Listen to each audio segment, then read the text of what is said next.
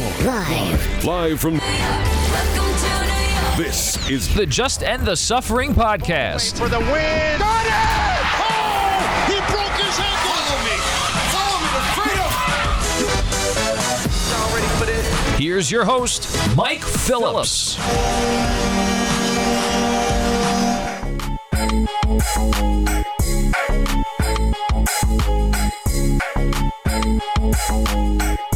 What is up, everybody? Welcome back to the Just End the Suffering podcast, talking New York sports from a long suffering fan. I'm your host, Mike Phillips. We already have a podcast out this week. We talk New York Rangers, Rick Carpiniello, the Ranger Fan Forum, all that good stuff. But we do have a bonus podcast this week talking about the coronavirus chaos in baseball. Joining me today, our legal correspondent on the podcast, somebody who I did not think we have to talk to about baseball's problems again so soon, Phil Freda. Phil, how are you? Uh, hi, Mike. Uh, I'd say it's good to be back, but but uh, it's it's I'm back under some bad uh, a bad situation. So so I kind of wish we weren't talking about this right now, but otherwise I'm good. Yeah, I mean, let's put it this way: like we're recording on Tuesday night, July 28th. I'm I'm sitting here in the back of my room. I have the Mets Red Sox game on TV. You do not have that luxury. The Yankees are not playing tonight, thanks to a bunch of issues that happened over the weekend with the good old Miami Marlins. Yeah, I, I was watching the Mets earlier too, because like you said, I don't I don't have a Yankee game to watch. Uh, I thought I'd be watching Gerrit Cole pitch tonight, but that's uh, that's not going to be the case. Yeah, will not be the case. We'll get to all the fallout for this, but before we get to all of that, I want to point out that this whole situation, one of the concerns that we had back when we were discussing this back in May, all I can say is right now, I feel like the league itself, it's they got to be on red alert.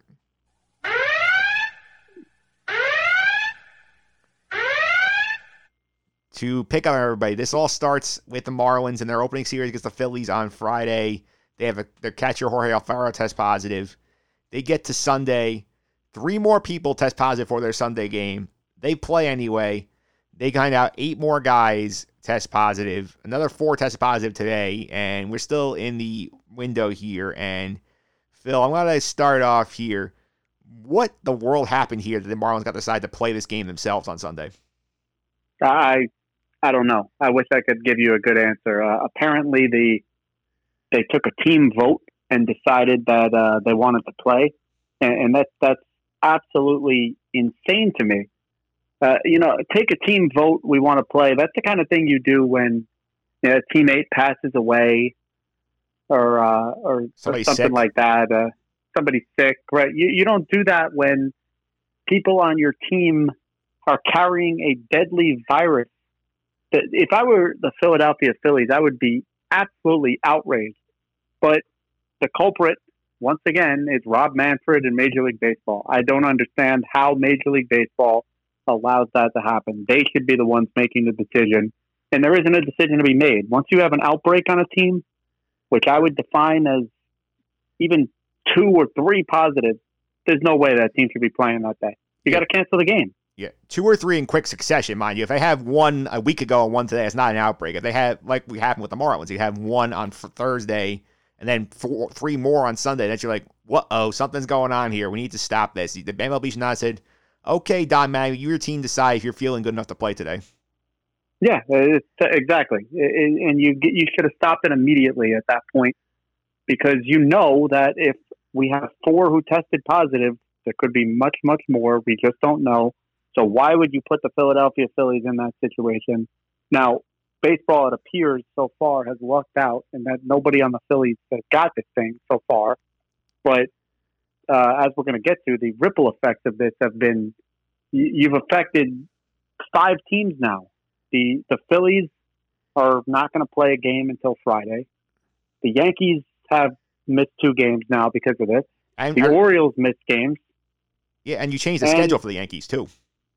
Right now, the Yankee schedule changes, the Orioles schedule changes, and then now you get the Nationals. They they have a whole different situation because of this, because they they can't go down to Miami to play.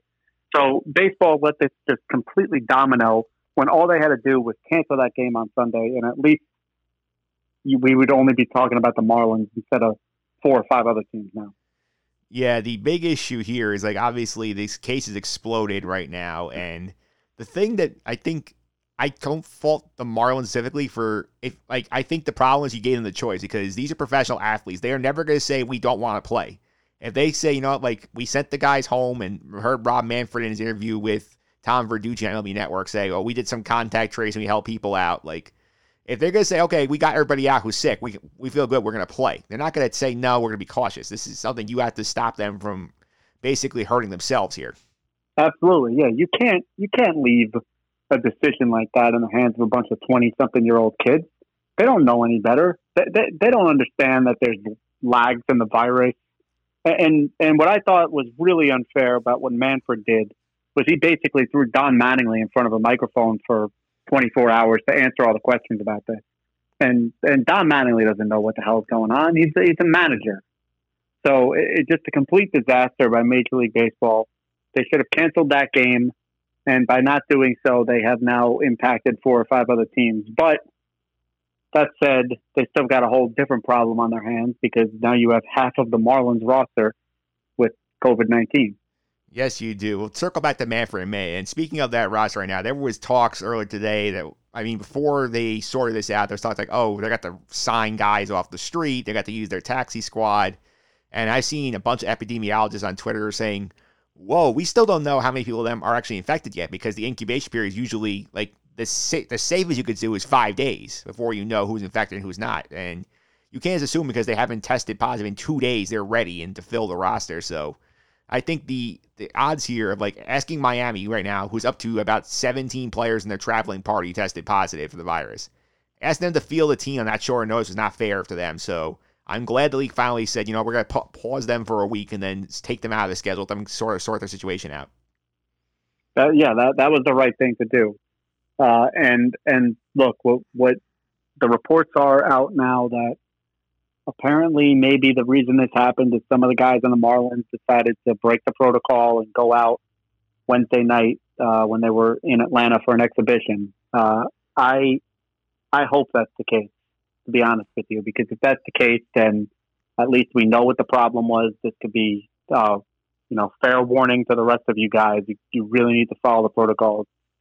Uh, if that was not the case, though, and they did follow the protocols and they still got sick, then then we have a big, big problem. Yes, indeed. And you mentioned there are rumors out there. Bob Nightingale has reported on a couple of radio interviews that he's heard that several Marlins on Miami, like like when they were in Atlanta for an exhibition game on Wednesday, I think Tuesday night, I want to say, went out and basically went out of the town for the night. And then the next day they had an exhibition game where it was raining and all of them were in piled in the dugout. And that probably the be- easiest way to explain the spread of it going so quick. They're all in close quarters, very few masks in the dugout, social distancing not really happening. So that's something you could say, okay, isolated incident. This is a warning shot for the rest of the league, saying, hey, don't be stupid. You could take your entire team out by being re- by being reckless. But you're right. If it's not, if it's something like where they just caught it in the in the protocol, they're all hanging out doing the right thing, then you have an issue. Right, and, and one thing you did mention that baseball needs to change, and I haven't heard them. They, they need to address the rain delay policy immediately. Yeah. Uh, you, you cannot have a situation where you have players like what happened with the Yankees on opening night. You, know, you get the Yankees and the Nationals hanging out in the clubhouse for hours on end to, to determine if they were going to come back and play that game. They should have called that game after 15 minutes. The whole point is to minimize the amount of time guys spend with each other. Uh, that's why if you watch the game, you have people sitting in the stands and they're not sitting in the dugout. So they, if that's the whole point of this thing, then you can't have people sitting in the clubhouse while it rains. You got to just call the game and play it another day, or if you've got the minimum amount of innings in, then so be it. Yeah, that's true because I think like I get the point. Like, hey, like if it's close versus a fourth inning, like I think you should basically see here and say, look, like if we're not going to get on the get the tarp off in an hour, we we're calling the game. That's the way it should be going from here on forward because you have teams here you can pick up suspended games the next day. They changed that rule, so I think there's no excuse for that. And honestly, the players themselves have to step up a bit because I mean I don't know how much of the Mets you've been watching. I mean, we've seen plenty of team guys high fiving, plenty of guys like hanging out closer in the dugout, not really wearing masks in the dugout. Like stuff like that's a risk factor. Uh, sure, yeah, the players need they they're responsible for that too. Uh, now, look, uh, is that as big of a risk factor as going out to a bar or a restaurant, like it sounds like the Marlins guys did? No, it's not. But but as a totality of the circumstances, you got to take all of it into account and they need to be more careful because they dodged the bullet here. And you get another situation like this, and the season might not be able to go on. Yeah, it might not. And obviously, we do. Want, I want to circle back to Rob Manfred, who, again, like was very happy to sit there on ESPN on Thursday night during the end game and get praised by A Rod and Matt Vasgersian for the extra playoff teams and his protocols. And then when catastrophe struck, he has been nowhere to be found. He had the one interview with Tom Verducci. Other than that, he has only put out two statements. He's not even come out today as of recording time. We're recording on Tuesday night in the middle of the Met game. It's 3 1 in the fifth inning with Pete Alonso up at bat, JD Davis up at bat, excuse me. He has not come out and actually spoken to the media about this. He's basically done one on, you could call it state sponsored media on MLB Network, but you cannot be hiding in the middle of the pandemic here and just throwing statements out saying, this is what we know. And you have to be out in front of a camera and talking at this point. Now they have a plan. They've released a plan. Manfred's got to go out and he's got to describe the plan. Yeah. And he's got to take questions from the media about the plan. What happens if the Phillies tests do come back bad? What happens if more Marlins players test positive between now and Monday? But I, I want to know the answers to all these questions. And Manfred is supposed to be a leader. He's got to go out there and and lead because you you have a situation now where you, your game. You you mentioned the game on Thursday but the highest rated regular season baseball game played in about 10 years in this country. So yeah. there are eyes on the TVs. People want to watch this. They, they need to hear from Rob Manfred to understand am I going to be able to keep watching baseball or, or is it over? Yeah, because they would love to hear, like, okay, we did an investigation. This is what went wrong. It's not going to happen again. Or we have to change this for the protocols to make sure that things are better here. One of the protocols I feel they yeah. need to change immediately is I do not understand why we said this back in June when we talked about the new agreement. I don't understand why we did not have daily testing from the jump. I don't get it. I don't get it, and and I was shocked to learn that not only do we not have daily testing, we're only running the tests in a couple of labs, so there's a lag time between getting the sample and actually getting it to the lab, uh, which is crazy. At that point, it's it's almost ineffective. Yeah. If, if I get tested and I don't get my results for two or three days, what's the point? Yeah. Yeah, because so I, MLB needs to stop that. And I, and sorry to cut you off there. And I also think that you're right. Manfred cannot say, "Oh, this is what we expected to happen. That's why we have a 60 man traveling squad. No big deal." You, that can't be your answer. You couldn't have possibly expected that after one weekend, half of a team would go down with the coronavirus. Yeah. And if you did expect that, then why the hell are you even playing? Yeah, I said this on the pod, on last on the other episode that came out just two days ago. I said this is a disaster for MLB when you are four days into the season. You have to pause a team for a week. That is not ideal. This is not what we signed up for here. You figure, okay, maybe there's a guy here, a guy there. You're not expected to have 17 Marlins, in fact, after one weekend of baseball. No, absolutely not. So Manfred has to come out, and he, he should come out with something. Give us some sort of a change that you're going to make, whether it's daily testing. We're going to we're gonna uh, come down hard on guys for the high fives. We're gonna change the rain delay policy so that people aren't sitting in the dugout together. You, you got to do something. You you cannot come out and say, "Oh yeah, that's what we thought was going to happen." Because if you thought this was going to happen, then I'll say it again. Why are you playing? Yeah, speaking of Mr. Manfred, I do have a couple of quotes from him. I'm gonna I'm gonna play for you here. I'm just gonna find it real quick. I mean, Number one, I, this is a great question from Tom Verducci, and he asked him about the Marlin scenario. I want to get your reaction to the actual phrasing he said here. It's been said that one team with an outbreak such as this is baseball's worst nightmare. Is that the way you look at this situation? I, I don't put this in the nightmare category. I mean, obviously, we don't want any player to get exposed. Um, it, it's, it's, it's not a positive thing, but I don't see it as a nightmare. We built the protocols to allow us to continue to play. That's why we have the expanded rosters. That's why we have the pool of uh, uh additional players. And um, we think we can keep people safe and continue to play. I, I want to know what Rob Manfred's nightmares are because that's pretty bad. Sounds like a nightmare to me. Uh, I don't quite understand what he's talking about, except maybe what he means, and, and I hope this isn't what he means, but I think it is, that, hey, it was only the Miami Marlins. It's not like it was the Yankees. Yeah. Because that, that's what it sounds like to me. Because I, I have a hard time believing that if this happened to the Yankees or the Cubs or the Dodgers, we would be having the same kind of conversation right now. Yeah, the thing that bothers me is like I'm looking at this and I'm seeing what you had to do here. And basically, here's the current summary. I'm going to get to the statement they put out in a second, but right now, this is what we know as of recording time. The Miami Marlins are not playing until at least on Monday, so they're going to be out of action for a week while they try and get their roster set up, figure out who has the virus.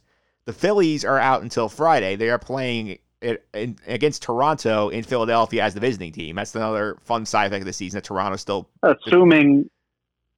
Uh, sorry to cut you up there. That and that's assuming that the Phillies test come back okay. Yeah, we are. I think that right now the plan is that they keep testing well on, on Friday morning. They're clear. They're going to play. Right, right, but but there's an assumption in there. So we're two days away so from let's, that. Let's keep that in mind. Yes. Yep. Two days from two days away from that. This we know for sure. The Yankees were supposed to be playing the Phillies this week. They are going to Baltimore instead. They are playing two against the Orioles tomorrow and Thursday because this is a situation where the Orioles are going to be playing the Marlins. Obviously, they can't leave these two teams without games for a week, so they're, they're getting them there.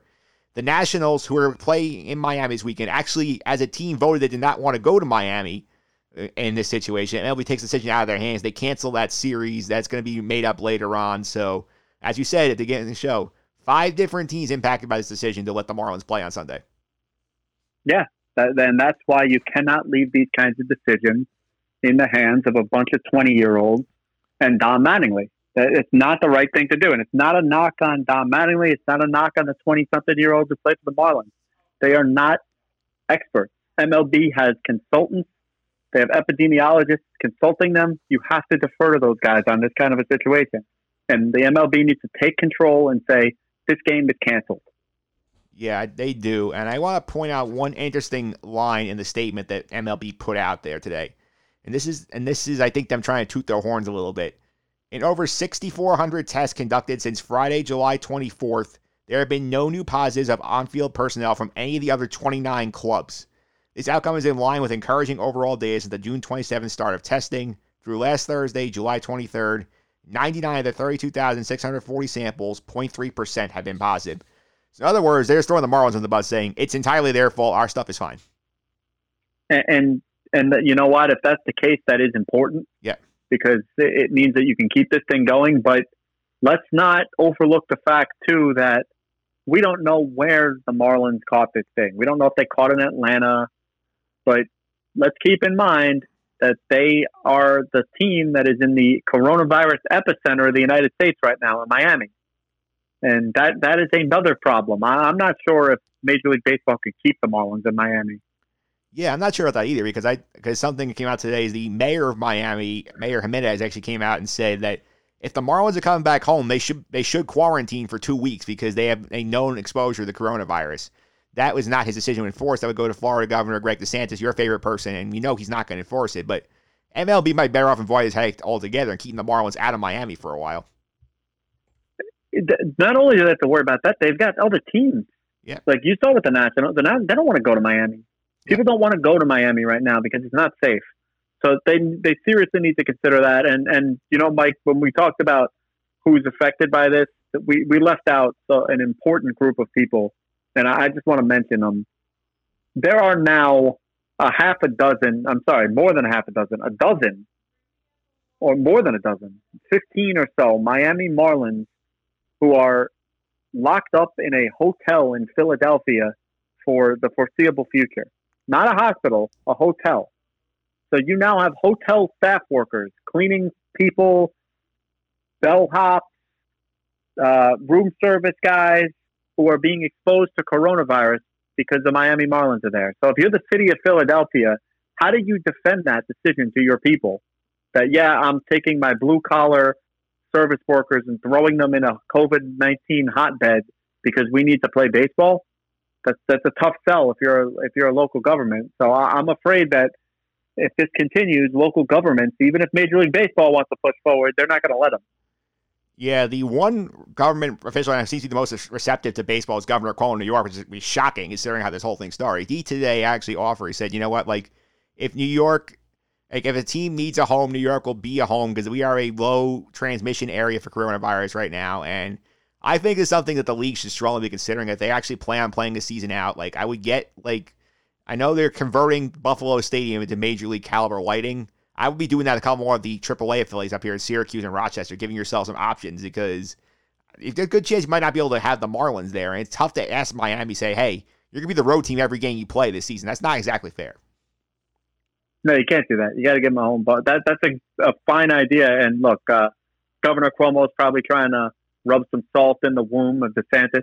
Yeah. There, uh, given their their little rivalry, that's probably part of what's going on. But I think also that Governor Cuomo understands that uh, if he's asking people to stay home, and he's going to be asking us to do that more as the weather gets cold, baseball can really really help.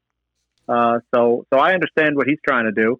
But Major League Baseball should seriously consider taking him up on that offer. Get the Marlins out of Miami, put them in Syracuse, put them in Rochester. Uh, now, look, if, if I'm a Marlin player, I might not be thrilled about that. I'm being ripped out of my home, going to some boring city like Rochester. But you know what? It's better than being exposed to the virus. Yeah, and potentially, like, you actually might get to play in Rochester. There's a chance they might not let you play in Miami anymore after all this disaster. There's a chance, yeah. And uh, uh, just to change gears here, though, I do want to make sure that we at least get a little bit of a jab in at the union because I think the union comes out looking bad here too. Throughout the entire labor negotiation, I heard we want 114 games, we want 80 something games. Tell us when and where. And now, within one weekend, it sounds like your guys couldn't obey the rules. You lost the whole team. I haven't heard a word from Tony Clark and all we're hearing is a bunch of players saying, uh, "We we maybe we don't want to play anymore." Yeah. Well, you know what? Uh, you you guys were warned about this. You were told that this was going to be a problem during your labor negotiation. You didn't want to hear it because all you cared about was the money, and and now you're in a situation where where you're feeling the rep, repercussions of it. So I think Tony Clark needs to come out too and, and make a statement and say, "Look, uh, you know, our, our players understand the severity of this, and we're going to follow the protocol." Yeah, and also Major League Baseball, all of its resources, I think they may need to devote some more to teams that are uh, questionable at following the rules because I think like you have enough personnel here, you can sign like I know the NFL has come up with this idea of like an infection control officer at all their facilities, make sure people are following social distancing rules, wearing masks, and all that stuff. You might need to have someone independent do that for all your teams to make sure that there's you're not risking outbreaks and people are doing stupid things that should be something that Major League Baseball and the union should be able to jointly do. Yeah. Because it it protects the integrity of the game and it protects the uh, the players' health. And the integrity of the game is an important statement there because that's what that's the problem we're running into here. It, it, the Marlins are not a competitive team right now. If you were to put them out there tonight with 15 minor leaguers, that's not Major League Baseball. You can't do that. And and we have to realize that. We, the yes, we have the 60 man roster. It's there for a reason. It's there. It's not there so that we can have 15 minor leaguers playing Major League Baseball. That's that's not not baseball. No, it's not. And the league itself, I do want to give them some criticism here for a couple other things. Number one, the communication with obviously we called out Manfred himself for not being visible enough with the media, but the teams themselves not getting the right information. Andrew McCutchen on the Phillies tweet earlier today that he's going to Twitter to find out about the games being canceled because they're not getting communication from the league fast enough. And the team officials confirmed it to, I think, CNN's Jim Salisbury. And that's an issue when the teams are finding out from the media the game's being canceled and, and doing it from the league. Yeah, I, I look, uh, me personally, if I want news now, I go, I don't even have a Twitter, but I, I go on Twitter. I go to Jayson Stark, Lindsey Adler, uh, Jeff Passan, you know, Ken Rosenthal, Jeff Passan, Buster Olney, Jim, Jon Heyman, etc. You hit refresh, and you got a better chance of finding out something before Major League Baseball will tell you. And, that is a big problem. It can't be that those guys get the, these leaks before the the players even. That, that is, it's embarrassing. That, that's the right word for it. Embarrassing. Number two, this is a statement from Marly Rivera from ESPN. And she says this is regards to hotels. I've spoken to several MLB managers in both leagues, and one thing they're really concerned about is that in team hotels being full of people. Two managers told me about weddings being celebrated at the team hotel, which were really crowded and no social distancing was practiced. I think you have to be very careful where you're taking your business, your MLB, because that's something that's a major risk that you're taking into account. Absolutely, but but what do you do about it if you're Major League Baseball? Uh, You know, if if you're in some state where the governor is allowing that kind of thing to go forward, you, you what are you going to do? Tell the hotel we're not going to stay here if if you allow a, a, wedding to go on? It's it's a tough tough call. Uh, it's another problem that baseball kind of brushed aside when they decided that we can't do the bubble. Uh, you're you're there are other people. There are hotel workers and there are hotel guests, and those people have the right to do what whatever's legal within their state. And uh, there are some states that I, I, think it's unfortunate, but that's that's a matter of opinion that uh, are allowing things like weddings. I think it's as simple as what you said. I think you can easily say MLB is like, you know, we have to follow these protocols. If you don't, want, if you're having these things at, at your venues, we're not going to take we're going to take our business elsewhere. I think that's the easiest way to say it. You could do that, but uh, the, the the problem with that is that these players are used to staying at a certain quality of hotel, and not all these cities have that many places. Yeah, that's you're not going to throw them in the Motel Six. Yeah, that's that's true. That's, that's a consideration they have to be more careful about. Another thing I think is dopey, considering the issue we are having with traveling, and something that was brought up on Twitter is a fair point. Why are we wasting a game sending the Cardinals and the White Sox to Dyersville, Iowa for the Field of Dreams game this year? That makes no sense. Absolutely no sense. I, uh, well, well, I can tell you why. Money. Because Major League Baseball is hoping that they get a tremendous rating for that game, and I'm sure uh, who's got it? ESPN. Fox I'm sure ESPN it. paid it, or Fox. Yeah, I'm sure they paid an arm and a leg for it. Yeah, they but, did. They but did. absolutely, that that game should be played like it was supposed to be played with the Yankees and the White Sox. Play it next year, and but they're not going to do that because Fox paid an arm and a leg for that. Yeah, as when I say to Fox, you know what, like like I think it's really stupid when you're doing this to be flying two teams to Iowa for one game, then flying them back to Chicago for a second game. I think it just makes no sense in this kind of situation. You, and Iowa's not exactly have the virus under control either. It makes absolutely no sense to do it. There, there's no no reason for it. Look, uh, I think Rob Manfred's statement tells you all you need to hear, though. Uh, they are going to basically sacrifice these players in order to get money. Yeah. Uh, they're probably taking the philosophy that look, these guys are young, they're in good shape. The, statistically speaking, they're likely to be fine if they get this virus. They're not going to die. Maybe they'll have some health complications, but it's probably not going to be dire. So we're going to take our chances, and and that's what from that standpoint, I think that's where a guy like David Price is right. They, they're not putting the players' health first; they're playing the players' health last. They're putting the money first. But I don't think it's just Major League Baseball. I think the union's responsible for that as well. Yeah, I would agree with that. And we've we've seen some Boston's Eduardo Rodriguez, who he's developed myocarditis after his bout of coronavirus, and that's a serious heart condition. And that's not something that's that you, you can assume all these idiots who are on Twitter saying, oh, they're young, they're athletes, they'll be fine. They're not always going to be fine. It's literally as simple as that. And right, I want to get away from this. I want to go back to the in- competitive integrity aspect of it, which is a joke in itself, the way MLB is phrasing it. Let's go to Rob Manfred again from the same interview with Tom Verducci, talking about his what is in his mind the worst case scenario. Is there a point, a critical mass, so to speak, within the league or within a team that would cause you to shut down part of the schedule, all of the schedule? Um, there is certainly both. Um, there, there, there's certainly both. I mean, I think that um, a team uh, losing a number of players that rendered it completely non-competitive would be an issue that, that we would have to address and have to think about making um, a, a change um, whether that was shutting down a part of the season, um, the whole season, that depends on the circumstances.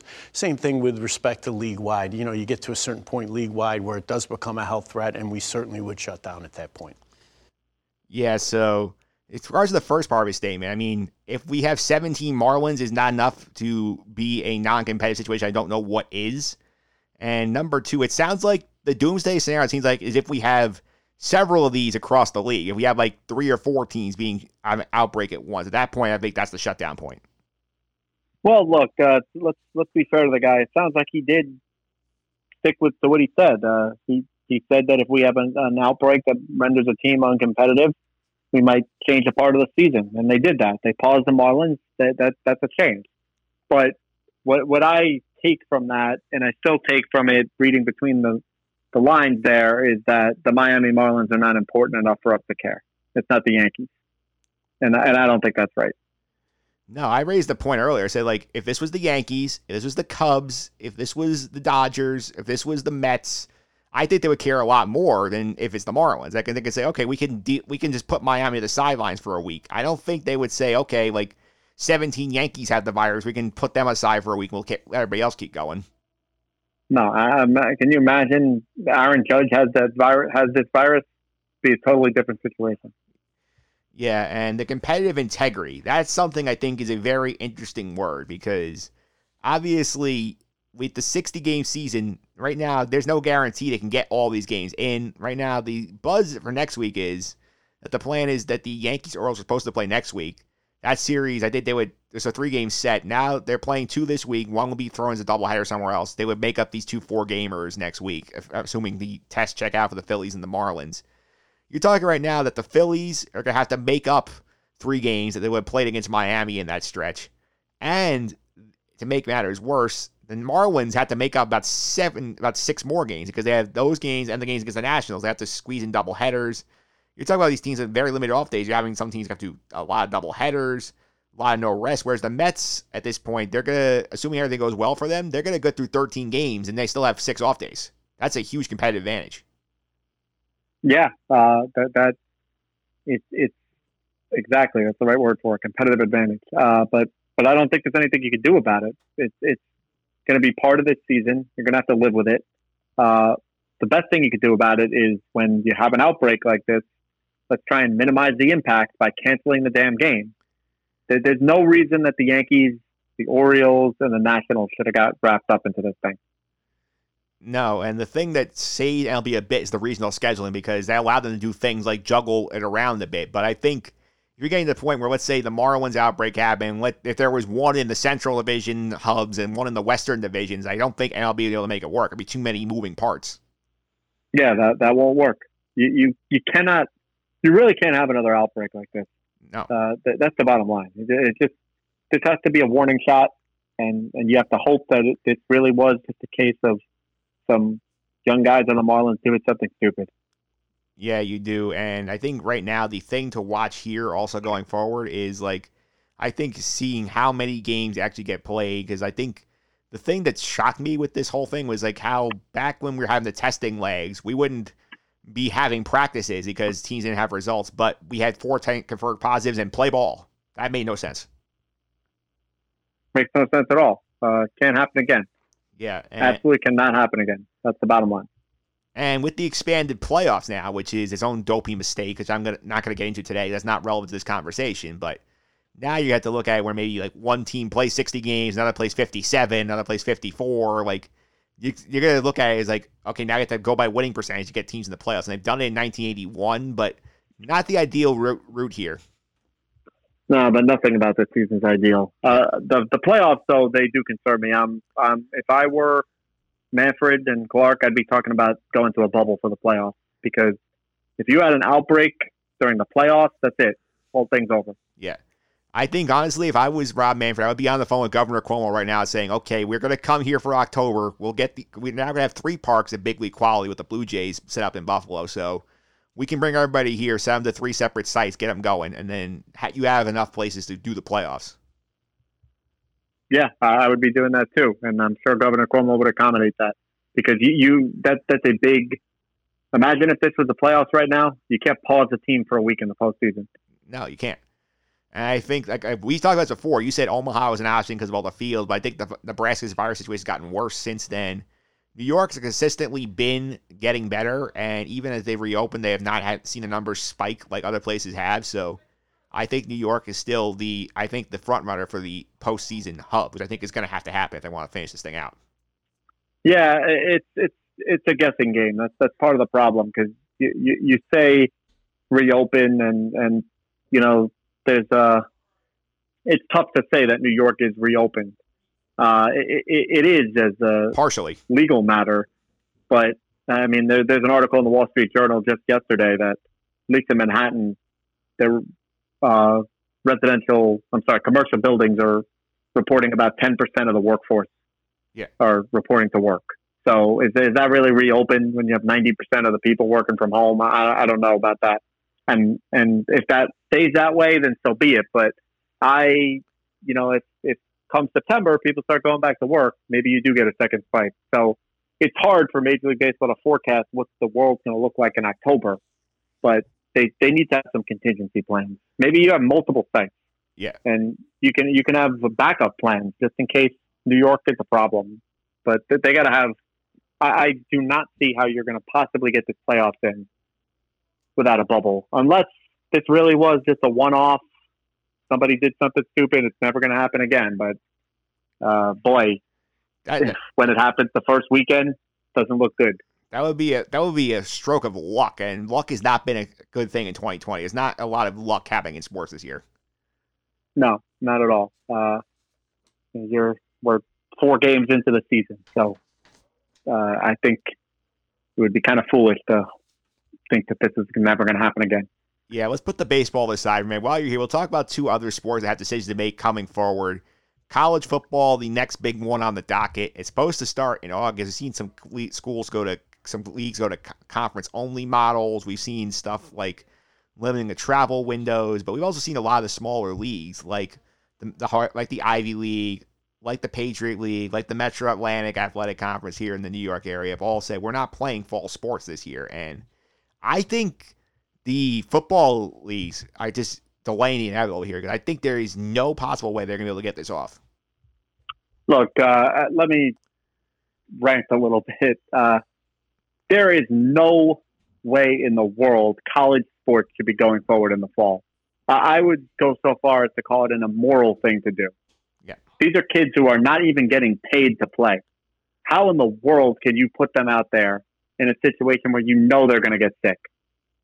There's no way in the. Everybody knows that at least somebody's going to get sick.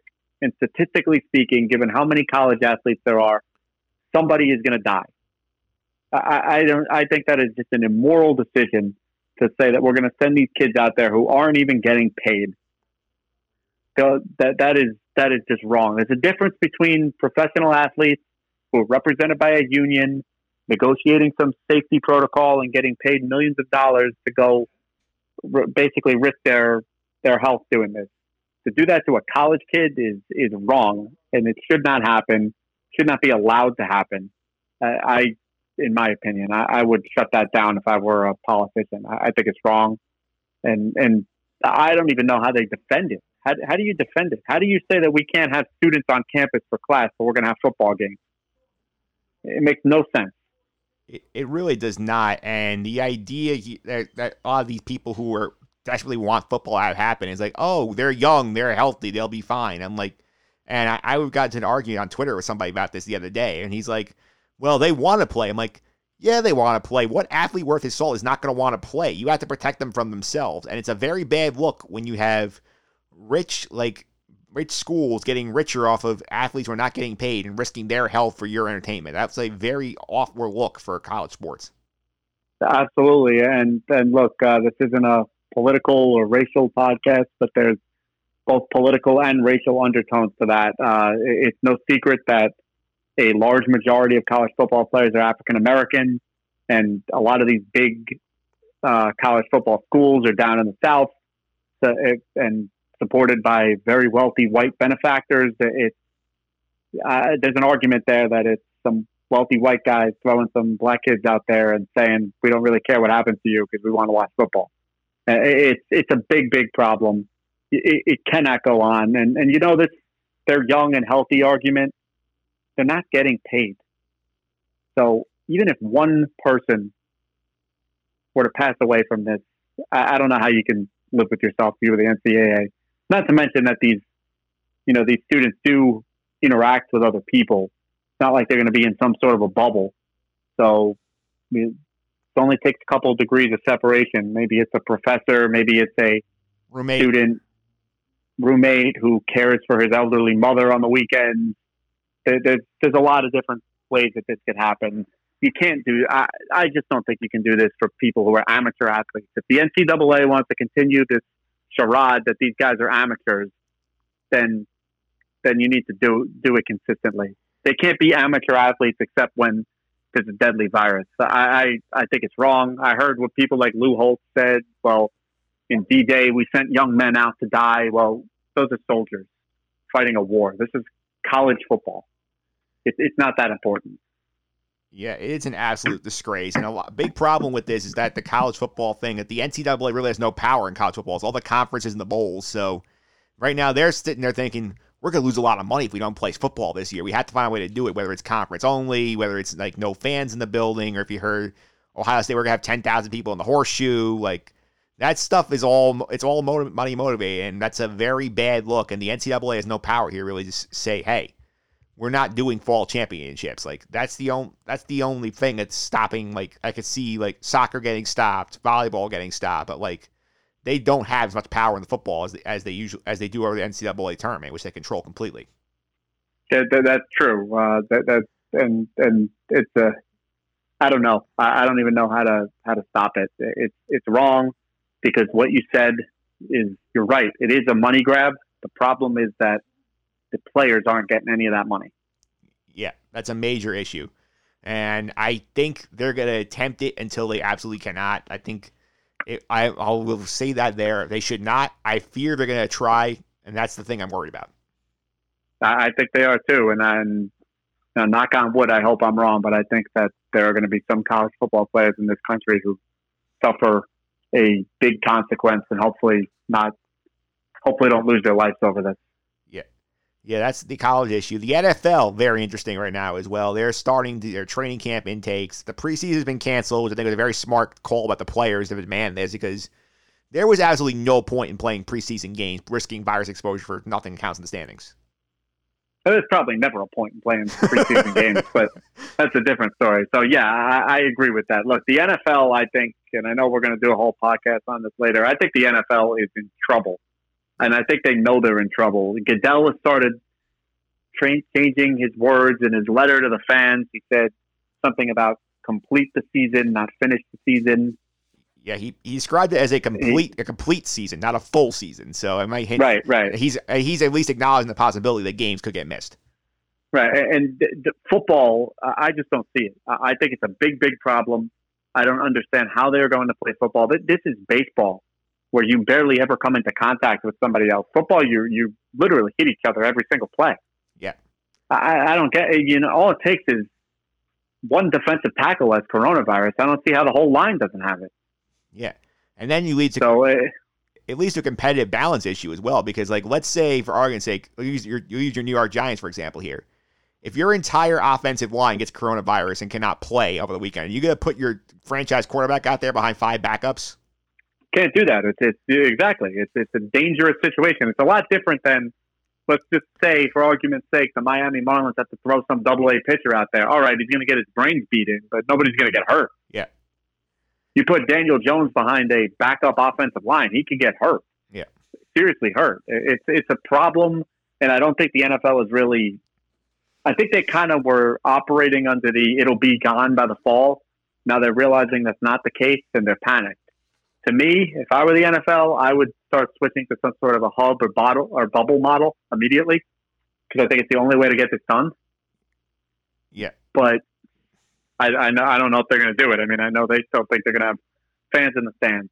Yeah, right. And now- another problem you run into with football, it's football more so than the other four sports or the other three sports has a lot of dinosaurs in those rooms. People who, well, you know, they're football players, they're tough, that's supposed to go out there and put their bodies on the line for the team. That kind of thinking doesn't. This isn't. I'm going to play with a sprained ankle. This is this is much much much more severe than that, and that kind of grinded out tough man thinking is not not appropriate for this kind of a virus.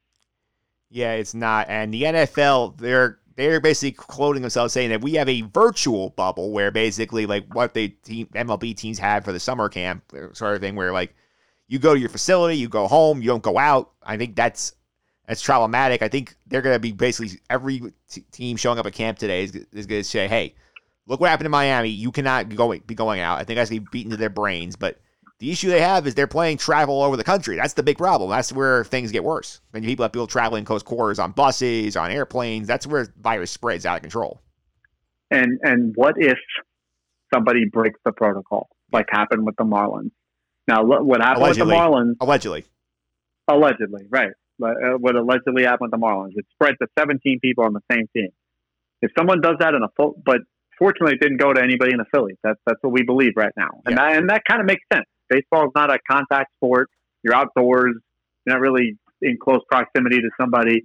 I, I, if you have a defensive tackle who's got coronavirus, everybody in the opposing offensive line is going to have coronavirus. Yeah. and and it's going to spread like wildfire throughout the whole league. So if, unless the NFL is going to do daily testing, and they better really enforce that bubble. Yeah, they do. And one note I will put out here there's an interesting theory put out by Craig Mish, the Marlins reporter. He he obviously right now is front and center on this. He had a theory on the NFL, and this is what he said on Twitter today. He said, "If you want my unsolicited NFL opinion, it should be, it would be to never spend a night on the road all season. Show and go. Push all start times back for the season to allow more travel time. Fly in, play, and leave. So, in other words, really maintain the sanctity of virtual bubbles and just as much as possible, have the team show up on game day, and not spend the nights in the hotel or doing who- God knows what across the towns. You, I'm per, all in favor of that. The one benefit that we are getting from these fanless games, and the NFL needs to stop with this fantasy that they're going to have fans in the stands. That's that's ridiculous. They're not going to have any fans in the stands. Yeah. But the benefit that you get of that, and I understand you got to work with the TV networks, but they're desperate for content, so they don't really care. You should be able to manipulate the schedule a little bit more. There's no reason you can't start a football game at two o'clock instead of one o'clock. Yeah. I, I would have a really hard time believing that CBS and Fox are going to give you a hard time about that. Yeah, I think the, So Yeah, I mean, they would push their primetime lineup back for football because, honestly, I talked to Alan Austin about this last week. There's no primetime lineup for them to the fall. There's nothing there. Right, they, they have nothing to put on TV. So if if that's what it takes, then then so be it. And I think the same thing is true of baseball. When we are talking about that earlier, they can play more double headers. They can play straight double headers. There's no fans, so you don't need to clean it out. And the networks do not care because they have nothing else to put on TV. Yeah. I think, honestly, the only issues you really have are those West Coast games where you have teams flying east to west. I think the trickiest things would be, I think, like teams like New England, the Jets had their schedule set up where they're planning to stay out west for a couple of days. And I think that's the trickiest situation you have going on there. You have to sort of figure that out in advance. But I think a lot of these teams, they, you can fly them out Sunday morning, play the game, fly them back home, avoid the hotels, avoid the avoid the chaos. Sure. I mean, let's let's look at a game like the when the Giants play the Eagles. Why can't the Giants go to Philadelphia in the morning? Yeah, don't need two-hour drive. yeah, you don't you don't need to be like in the hotel overnight. You can come from your your homes, get on the bus at eight- o'clock in the morning, be there by ten thirty, and and kick the game off at one. Now, look, I, I, uh, football coaches are creatures of habit, and they're not going to like that. They're going to say, "I need my players to get their rest. We need to have our Sunday morning meetings, and blah blah blah." But that's where the NFL needs to step in and say, "Yeah, too bad. Uh, figure out a way to do it because there's a virus, and uh, you're going to have to let's make some adjustments, coach." Yeah, you are, and they're going to adjust anyway because of, as of recording, we're still in the period where players can opt out of the season, and there have been a surprisingly high number of opt outs of of semi prominent players, and there are reports that dozens of players have already exercised the right to opt out. We've seen about half the New England defense opt out. We've seen a key defensive lineman on the Bears opt out. We've seen two big wide receivers, Devin Funchess and Marquise Goodwin, opt out, all for good reasons. This is something NFL is looking at and saying, hmm, why are so many guys not wor- willing to trust us on our plans? Yeah, and I'm pleasantly surprised that you're seeing that because it's like I said, uh, football is a sport that has a lot of these tough guy attitudes. Uh, so I'm pleasantly surprised to see some players starting to take their health seriously. Uh, I think, I think we have seen that across the league. We uh, Andrew Luck retire young, uh, and and for the most part, he was given a lot of support. So it, it's a problem though, and and I think what the, what's going on is that the players realize that this, the nature of this game is unsafe. Yeah. It, it so the, it there's I mean, don't tell me you're going to put a face shield on on my helmet and that's going to get rid of COVID. That's ridiculous. Yeah. It's it's an unsafe game, and if you you have a very good chance of getting coronavirus if you go play football. I think that's just the bottom line. Yeah, and you also seen. I think a lot of it is we talk about with the baseball and baseball. I even mentioned some players might consider reconsider opting out after the Marlins situation, but football, a lot of these teams, especially all the guys in the Patriots, who are like, I've won, I've gotten paid, my contract only gets pushed back a year, so I have the money coming next year. Like, what is it? What what am I doing this for? Why is why is my motivation? Especially if Tom Brady's gone and I'm not going to win a Super Bowl this year. Uh, yeah, I, I agree. Uh, baseball, the benefit that baseball had is that they, they have this labor dispute. So I, I think there's a part of the uh, the guys feeling like they have to play because they have to defend the union and, and the union fought for them to get the prorated money. So they got to go out there and play and get all that prorated money. NFL doesn't have that kind of a situation. So I I expect that you're going to see a fair number of opt outs. Yeah, and the NFL also has negotiated settlement here basically it's like you get like if the season starts, you get your year towards free agency if you're there, but you don't get paid the games don't get played. It's like they came to the and said, "Hey, we can't pay Dak Prescott thirty-one million dollars play three football games. That'd be ridiculous." Sure, uh, and and that's fine. But I look, I'm I'm very very pessimistic about us seeing NFL football this year. I'm I, I just don't think it's going to happen. Yeah, like especially like as we said, in a sport where there is very little physical contact, to have one team get 17 cases in a span of four on the first weekend of the season, it's not bode well for the NFL. Where, as you said, every play there's hitting, people are sweating all over each other, and little things like we're not swapping jerseys after the game is not going to do anything. Yeah, no, the, the, the rules that the NFL came up with are laughable. We're not going to swap jerseys. The coaches aren't allowed to yell. Yeah. Uh, uh, it's a joke. It's a complete joke. What are you going to do about the fact that you have 300 pound men hitting each other every single play? Yeah.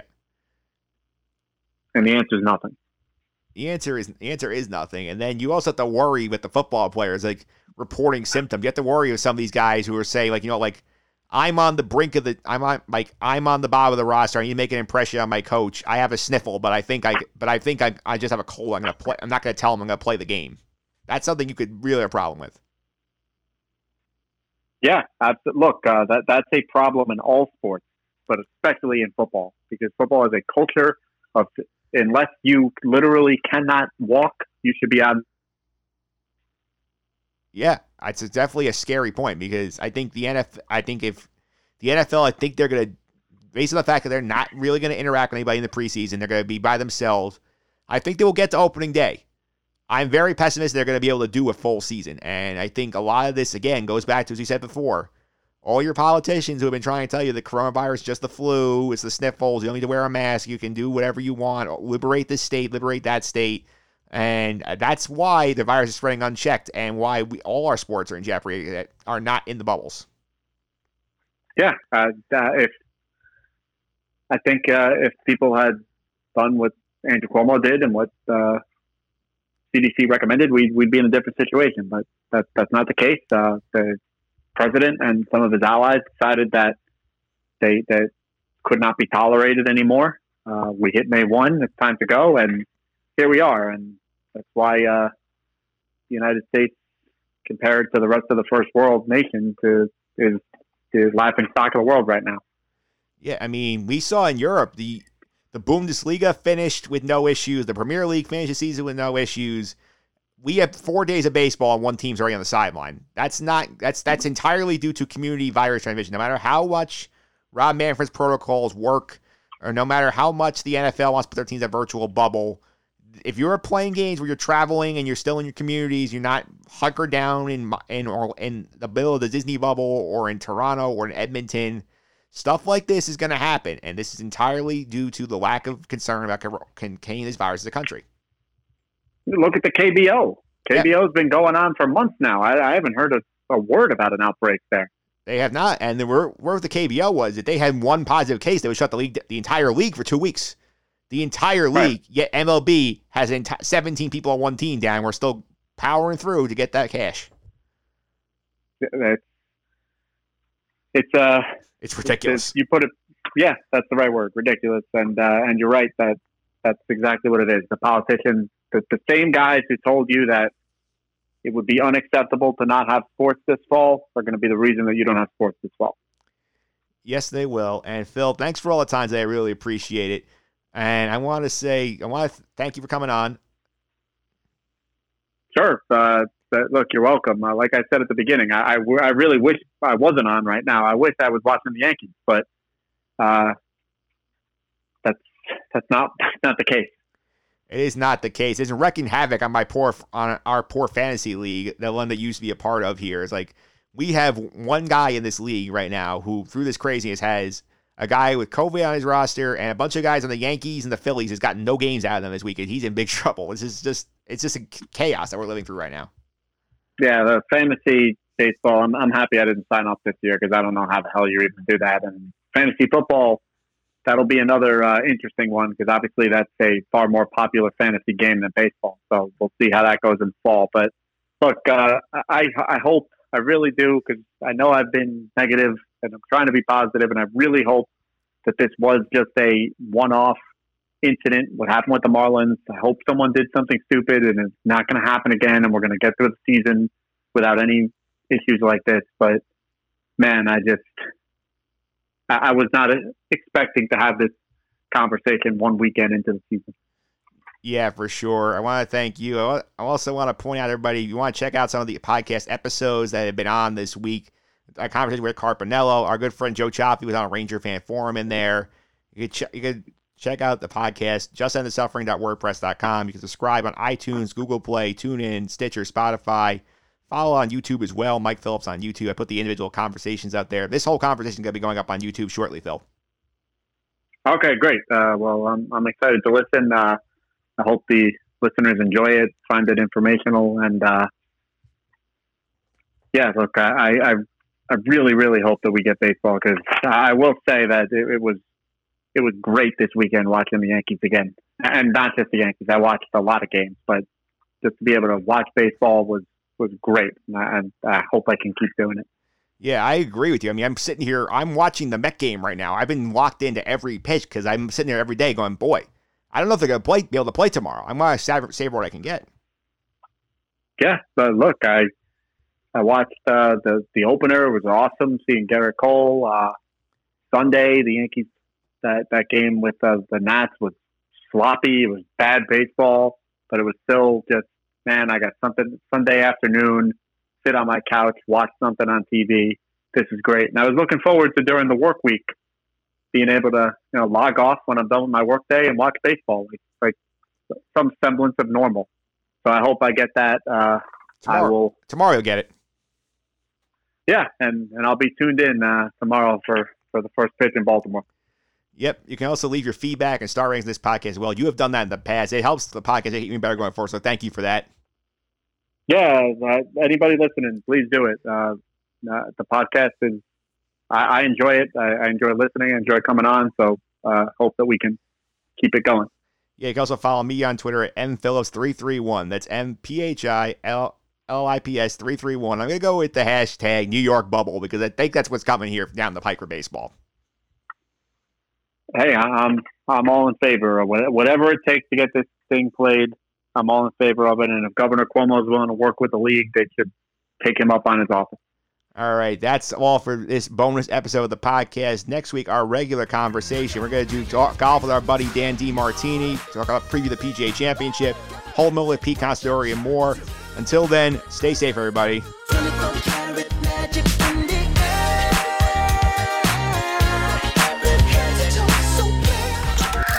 This has been the Just End the Suffering podcast. I'm out.